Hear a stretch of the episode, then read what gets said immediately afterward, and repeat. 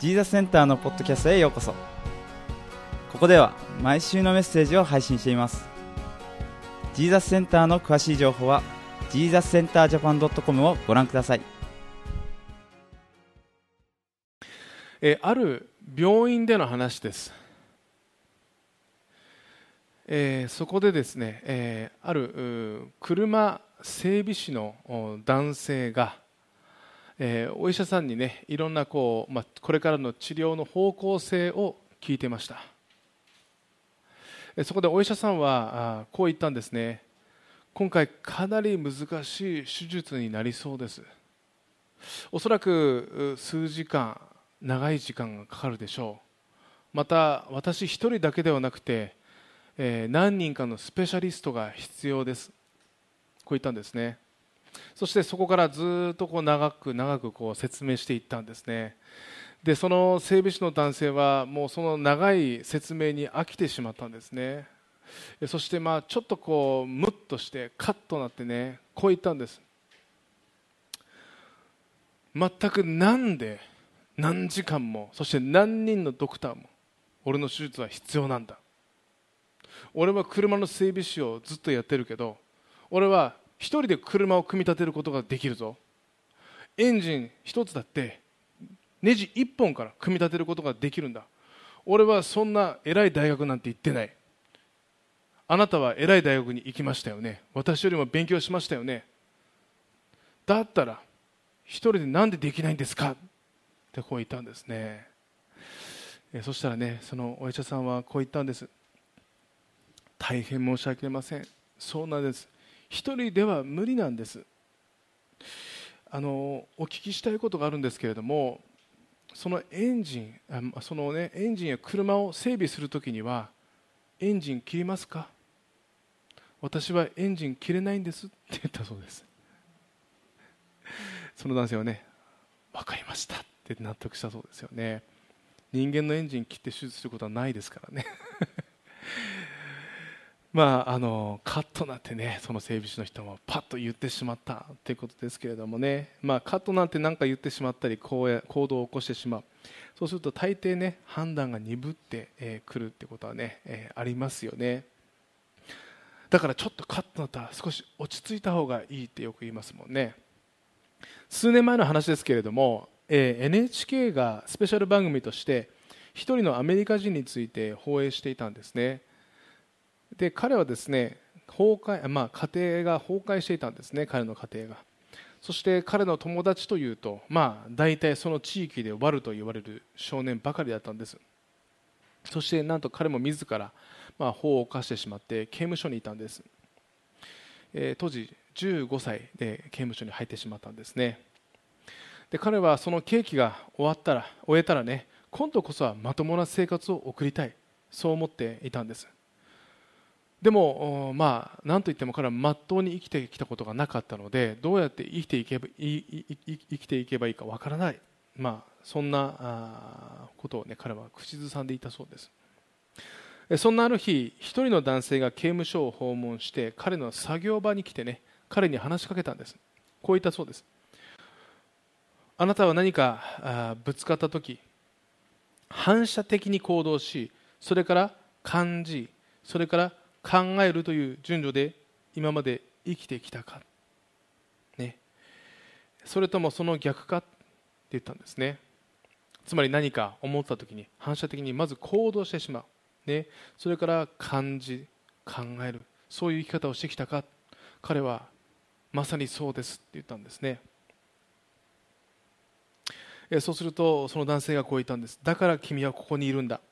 これからはその逆の順序でやってみるがいいよって言ったんですね。でこの時からね彼自身のね、まあ、戦いが始まったわけです。ね。えーどんな相手そして物事に対してもまず行動する前にまず考える。そして感じる。そして行動すべきだと感じたら今度は行動するようにしていったんですね。まあ、彼は失敗を重ねながらもこの順序を繰り返すことによって、まあ、やがて大きな問題を起こさないようになった。そして普通の人と変わらない生活を送ることができるようになった、まあ、これは特集の番組だったんですけれどもね、まあ、そういう特集組まれたんです。つまりこれはまず考える、ね、行動する前に考えそしてどうすればいいんだろう。感じる。その後に行動すべきだったら行動するってね。そういう順序。これは大切だっていうことでしたよね。つまりね判断を早めない。状況に飲み込まれない、ね、これはね私たちもね人生を生きていく中でもまあ大きな知恵だと思います。さて今日の手紙をパウロの手紙を受け取ったテモテはまさに判断が鈍っていました。まさに状況に飲み込まれそうになっていたわけですよね、えー、彼はその教会の問題に対処するようにパウロによって、えー、そのエペソという教会に置かれてきたんですけれどもそこの問題にも飲み込まれそうになっていたんです。そして気落ちしてもうやる気も失っていそうになった。ね。えー、もしかしたらこの仕事、ね、教会を導く、まあ、当時の牧師としてのこの道、ね、この仕事は自分には向いていないんじゃないか。そうも思っていたんですよね。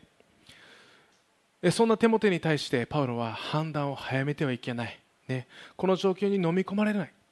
それが大切だ、ね、よく考えて行動しなさい。決断をしなさい。そんな思いもね込めてパウロにパウロはねテモテに対して助言を書いているわけですよね。前回の箇所はまずこの第第1章の初めにそのエペソの教会の問題に対して問題についてねその対処をパウロは書いていました。なんと今日私たちはねその続きを読むと全く違う内容になっているということが分かります。ある意味取ってつけたような内容なんです。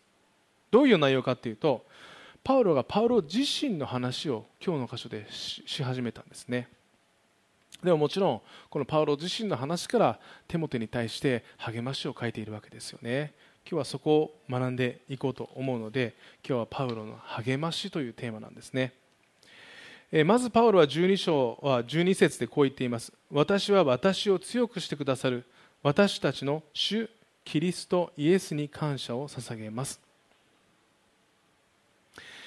パウロはこう言ったんです。私の力の源は。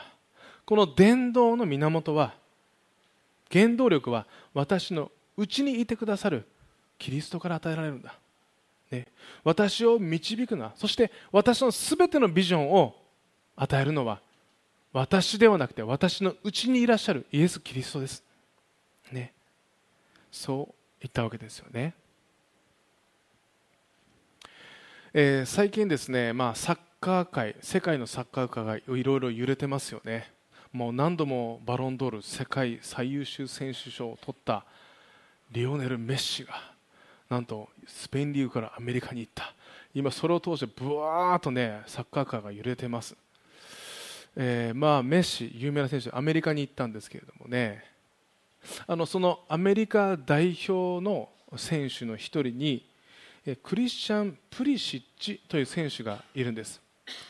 少し前は有名な、えー、プレミアリーグのチェルシーというところにいました。今は AC ミランというイタリアリーグにいます、まあ、トップ選手ですね、まあ、このプリシッチというのは、まあ、あのクロアチア系の名前なんですけどね。だからあんまりアメリカ人として聞かない名前なんですけれども彼は実はアメリカ代表でもあります。そして、まあ、名門のチームにいるんですけれども彼は,、まね、彼は、え、世界でも、ね、称賛される、まあ、サッカー選手の一人でもあるんですね。でも実は彼は選手生命を脅かすような怪我を何度も何度もしたことがあるんです。もうダメかもしれない。ね、サッカー選手、さまざまな怪我をし、まあ、今ねあの二刀流で頑張っていた大谷選手も怪我をしたって言いますけれども、まあ、スポーツ選手はね、まあ、怪我がつきものです。彼もそういう大きな怪我を何度もしたんです。でも彼はすごく熱い信仰の熱いクリスチャンなんです。だからその度にいつも神様に祈るんです。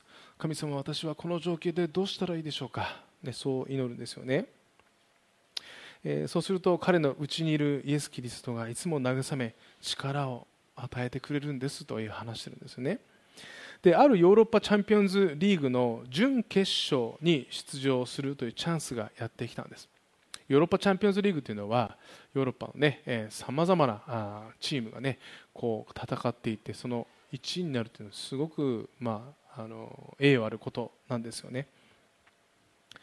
彼のチームは準決勝に進むという、えー、チャンスがあったんですけれども、えー、実は彼はその時先発メンバーに選ばれず当時落胆していたんですよね。でなんで私はそれに出れないんでしょうか？神様私も今まで頑張ってきました。こうやって祈っていると神様がねある言葉をくださったんです。これは聖書の言葉だったんです。これが強くあれ大しくあれ恐れてはならないおののいてはならない。そう語ってくれたんですね、まあ、彼はその試合に出れないということはもしかしたらもうチャンスがないのかもしれない、まあ、彼はずっと恐れていたわけですよね。でもその時に恐れてはならない。そう神様が語ったんです、ね、彼はそれは何よりも大きな励ましでした、ね、落ち込んでいた私はもう一度力が与えられたんです。私はいつも主が共におられるように感じます。その感覚なしに何かをする。サッカーをするなど考えられませんって語ってるんですね。でその時、まあそのまあ、チャンピオンズリーグですけれども半ば諦めていた出場だったんですけれどもえ彼は自分なりにその時に神様に励まされて諦めず準備を重ねていったんですね。そうすると最終的に途中出場彼をするようになって彼の巧みなプレーで実は勝利に貢献しチームは決勝戦に出場することができるようになったっていうねことがあったんですね。彼はね彼の選手生命の中でいつも覚えていることがあるって話すんです。それは神は私たちと共にいて私たちを内から励ますことができるお方であるということなんですって。私たちと神様は私たちがどこかにお参りに行ってそして願ってそれがいつか来るかわからない。本当に来るのだろうか。ね。どこか違うところにいて私を見守っているそういう神様じゃないんです。私たちの神様は私たちと共にいるんです。そして私たちが試練や困難に遭う時にも私たちと共にいてくださってその試練と一緒に戦ってくださるんです。そしてそこに解決を与えてくださる神様なんですね。そして私たちに力が必要な時には私たちを内から強めてくださるんです。励ましを与えてくださるんですね。私たちに平安が必要な時にはその平安を与えてくださるんです。私たちに必要を与えてくださる神様だということですよね、これこそパウロがテモテに伝えたかったメッセージだったんです。テモテに対してあなたが肉体的に疲れてしまうこともある。心も疲れてしまうこともあるかもしれない。でもどんなに疲れてしまっても私たちの神イエス・キリストは私たちを内側から励ますことができるお方である。落ち込んでいた愛する弟子テモテに対して今こそ内にいらっしゃるキリストにえー、願いなさい。キリストに頼りなさい。そう言ったんですね、えー、聖書箇所でも私たちにね神様の力に依存するように、ね、どうかそこそこにこそ力がある。ということをね教えてくれる、え、そんな聖書箇所がいくつもありますね、え、イザヤの44章の2節から3節。あなたを作りあなたを母の体内にいる時から形作ってあなたを助ける主はこう仰せられる。恐れるな私のしもべヤコブ。これはヤコブというのは神様を信頼する民です。つまり私たち一人一人ですね。これ私のしもべ深夜です。皆さんの名前が入るんですね。私を選んだエルシンよ。私は潤いのない地に水を注ぎ私の霊をあなたの末に私の祝福をあなたの子孫に注ごうって書いてあるんです。もし私たちが本当にカラッカラに乾ききったとしてもです。神様は私たちの人生を私たちの心を潤すことができるお方である。ということですね。ヨハネの7章の37節38節でもこういう言葉があります。誰でも乾いているなら私のもとに来て飲みなさい。これイエス・キリストのメッセージです。私を信じる者は聖書が言っている通りにその人の心の奥底から生ける水の川が流れ出るようになる。私たちの内から神様は力を与えてくださるお方である。と言ってるんですよね。もし私たちの人生の上でも何か疲れてしまうことがある時心が乾いている。私たちの私の人生は何でこんなに乾ききっているんだろう。そう思うことがあったらこれは私たちのターニングポイントです。この聖書の箇所でもあるようにそうか。それに気づいたら私のうちにいらっしゃるイエス・キリストに立ち返るべきなんだ、どんなに乾いていたとしてもどんなに落ち込んでいたとしてもどんな試練や困難だとしてもその私の人生を心潤すことができるお方が私のうちにいらっしゃるんだ、ね、どうかそれを思い起こしてください。そしてさらに、えー、テモテを励ますためにパウロは今日の箇所 13, 13節以降で自分がキリストに出会う前の話をしていますね。あのこのキリストのに出会う前の話出会った話っていうのをねよく教会では証って言います。ね。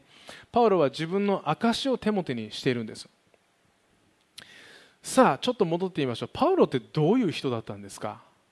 ねパウロは神様と出会う前イエス・キリストと出会う前どういう人だったんでしょうか、ね、彼はユダヤ教の厳格な立法学者だったんです。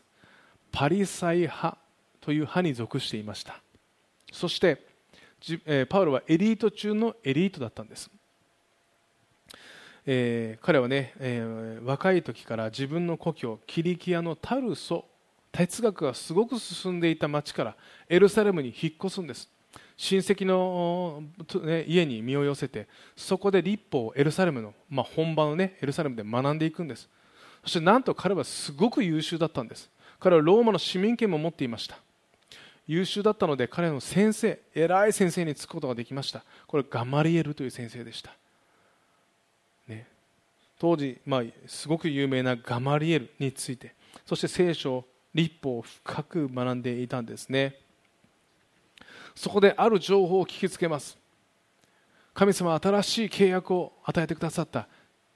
イエス・キリスト神の子が全ての人の罪を背負ってその人の命は身代わりとなって死んでくださった。そして3日後によみがえった、ね、そのイエス・キリストの十字架の死と復活を信じる全ての人が罪がねあがなわれる。そのイエス・キリストを信じるという信仰によって神に近づくことができる。もう立法を守る必要はない。こう聞いたんですね。パウロはそれを聞いて怒りました。それは異端だ。ユダヤ教の異端だ。そんな奴らは殺してしまえ。こう言ったんですね。そして当時のクリスチャンたちを彼は攻撃し始めます。そしてなんと殺す殺すこともあったんですね。迫害していたんです。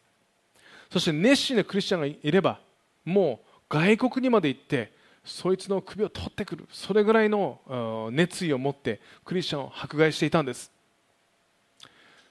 彼はある日、えー、外国に行ってそう、ね、クリスチャンを迫害しようとしていたんです。これが現在のシリアです。ダマスカスダマスコという町です。彼がクリスチャンを迫害しようとした時にです。真っ昼間なのにまばゆい光に、えー、見舞われたんですね。何なんだろうこの光は。そうすると声が聞こえるんです。サウロサウロなぜ私を迫害するのか。そこで復活のイエス・キリストに、まあ、パウロ当時サウロユダヤ教ユダヤ人の名前でサウロでしたけれどもそこで出会ったんですね。そこで彼は悔い改めて、ね、今度は伝道する者に変えられたわけです。13節でこう言っています。パウロは私は以前は神を汚す者迫害する者暴力を振るう者でした。それでも信じていない時に知らないでしたことなので憐れみを受けたのです。15節キリストイエスは罪人を救うためにこの世に来られたという言葉は誠でありそのまま受け入れるに値するものです。私はその罪人の頭ですって言ったんですね。よくあのお頭っていうねよく言葉聞きますね。昔の薬剤映画ですよね。お頭頭ってどういう人ですか？もうトップ中のトップですよね。よく組長なんて言われる人でしたよ。映画とかではね。つまりパウロは私は罪人のトップですって言ったんです。ね。パウロはね私はキリストが愛するクリスチャンたちを殺しているものでした。迫害していた。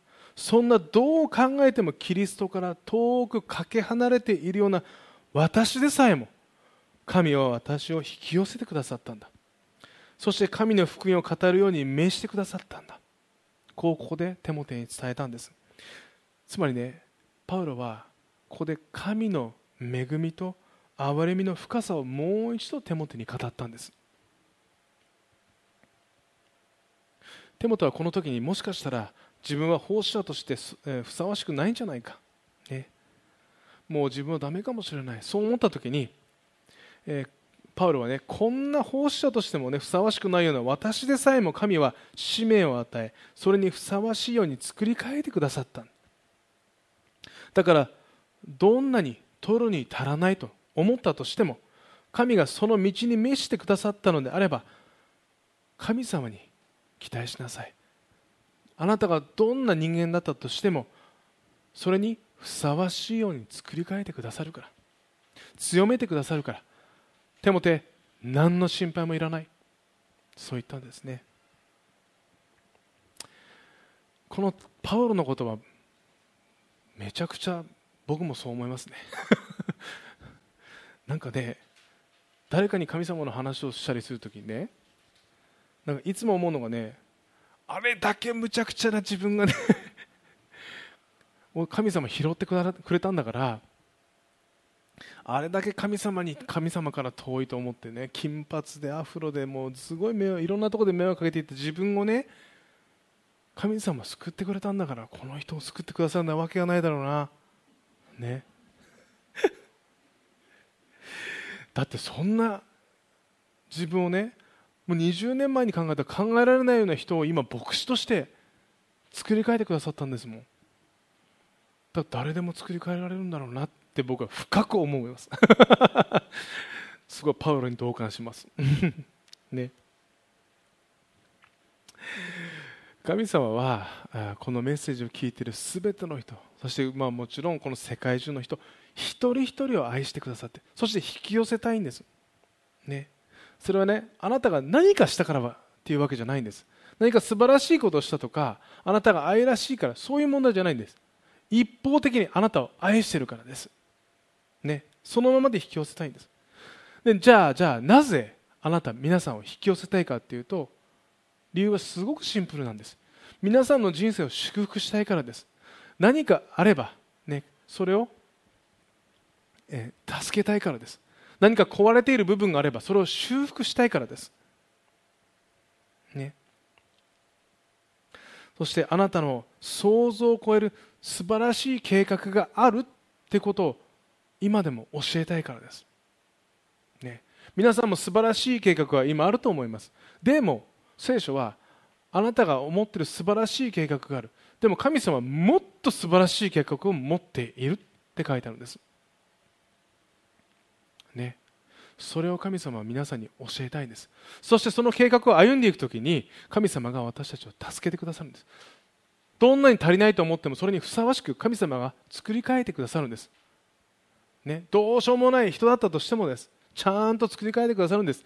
ちゃんと日本から宇都宮からアメリカにポンと送ってそこでパンパンパントントントンカンカンカンってやってもう一回アメリカから戻してくれて日本に行って日本でもトントントンカンカンカンってやって今ここにいるんです、ね、こういうことちゃんとしてくれるんです、ね、ふさわしいように作り変えてくるこれがパウロからのテモテのメッセージだったんです。どんなに取るに足りないと自分が思っても神様はあなたを強めることができる。あなたを変えることができる。ね、だから何の心配もしないように、ね、これは今日の私たちにも語られているメッセージです。私たちもしばしば本当にこの状況で私でいいんだろうか。私ができるんだろうか。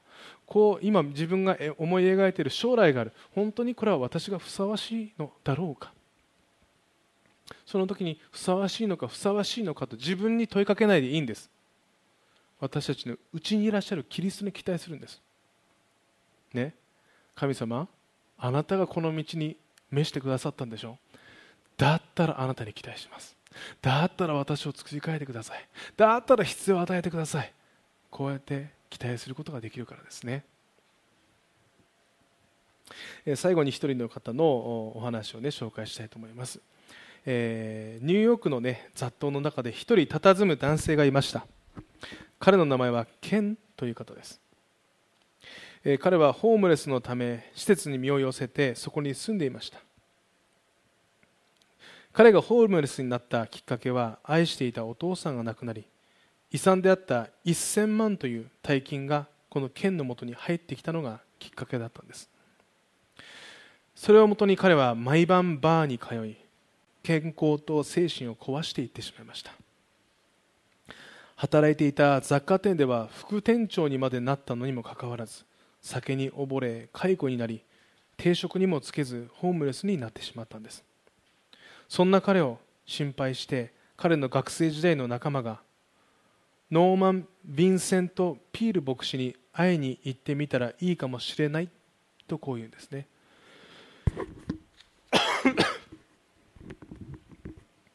でケンは教会の名前を調べてそしてピール牧師に会いに行きます。この方ですね。でピール牧師は、えー、ケンを快く受け止め彼の過去を聞きます。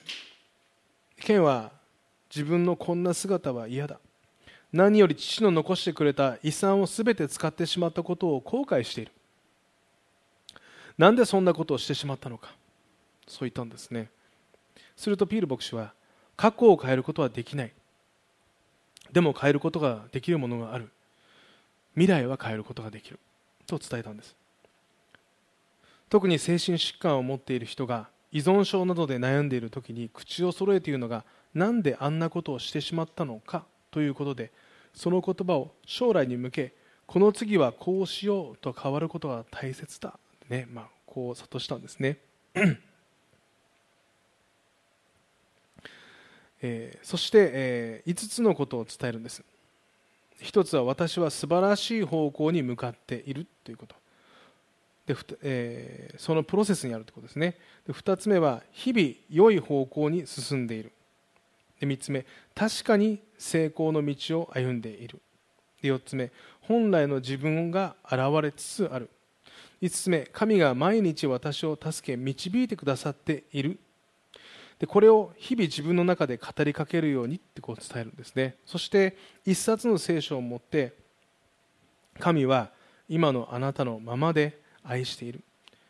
神に立ち返りなさい。あなたの持っている問題を神ご自身が助けてくださるからって言ったんですね。で彼はそこで涙を流しながら神様に感謝します。こんな自分でもまだ愛してくださるのですか？そんな神様であれば全てを捧げます。彼はそこからね見違えるほどに変えられていきます。日々の自分を見つめ直してアルコール依存症とも戦っていきます。そして後に、えー、まあ、簡易的な食堂のね、えー、給仕として、えー、働き始めてアルコール依存症を克服しそしてやがて店長へと昇格しそして幸福な人生を彼は取り戻したんですね。彼はこう言っているそうです。あなたが諦めても神様は絶対に諦めない。どんな人の人生もイエス・キリストの恵みによって祝福の人生に変えることができる？ですね。第二歴代史の30章の9節でこういう言葉があります。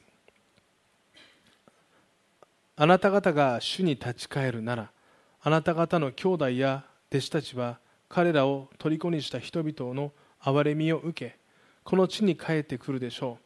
あなた方の神主は情け深く憐れみ深い方でありもしあなた方が主に立ち返るならあなた方から御顔を背けるようなことは決してなさいません。私たちがイエス・キリストを通して神様に向かう時に神様はねその御顔を避けることは絶対にしない。むしろ大腕を広げて私たちを受け止めてくれる。ということですね。私たちがどんな状況にあったとしても神様が私たち一人一人に対してね、えー、ベストな状況であってほしい。そう思っていらっしゃるだけじゃなくて私たちの内から励ましてくださっているということですね、えー、さあ神様の恵みと憐れみは私たちの想像を超えるというパウロのメッセージです、ね。えー、今週もさまざまなことがあるでしょう。でもどうかうちにいらっしゃるキリストに力をいただいて歩んでいきましょう、えー、それでは一言お祈りいたします。愛する天のお父様あなたご自身が私たち一人一人を支えてくださり感謝します、えー、そして、えー、また、え今週は、え子どもたちも夏休みが明けて多くの人たちが学校に行く。そしてまたいつもの生活が戻ってきます。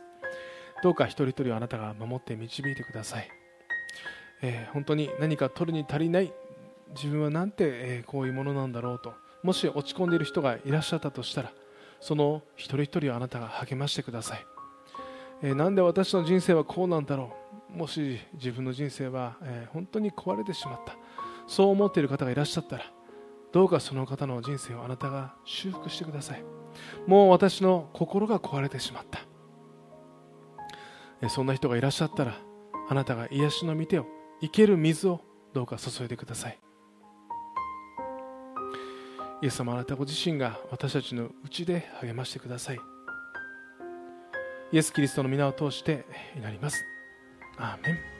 しばらくの間祈る時間を持ちましょう。